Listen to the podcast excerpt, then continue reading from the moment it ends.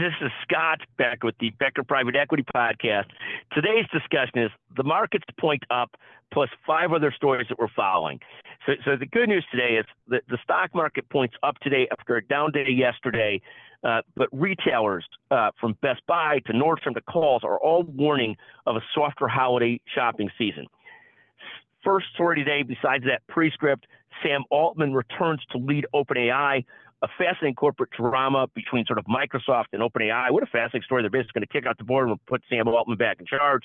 Fascinating. We'll have to all learn more about Sam Altman. Second, Israel and Hamas agreed to a short ceasefire in exchange of hostage for terrorists. Uh, this will be going on in the next few days. Uh, Wall Street Journal reports Israel Hamas hostage deal. Innocents will be freed, but the terrorists get a chance to regroup. So uh, a mixed bag.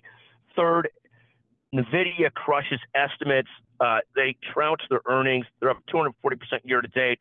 Their third quarter revenue was up 206% from a year ago. So they're, they're sort of still killing it. Fourth, problems mount for Ron DeSantis in the Republican side. Nikki Haley's rising as the number one alternative to Donald Trump. Donald Trump still tends to dominate the race.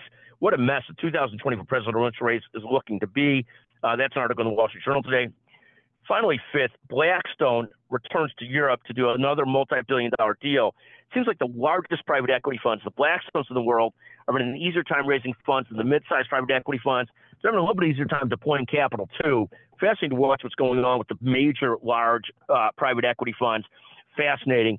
And, I guess lastly, as I talked about on a different podcast, we're, we're just finishing the bio of Geddy Lee. Uh, from my generation, he's the famous vocalist, keyboardist, and bassist from Rush fascinating life story. I know I'm dating myself, but I hope somebody will enjoy it as much as I did.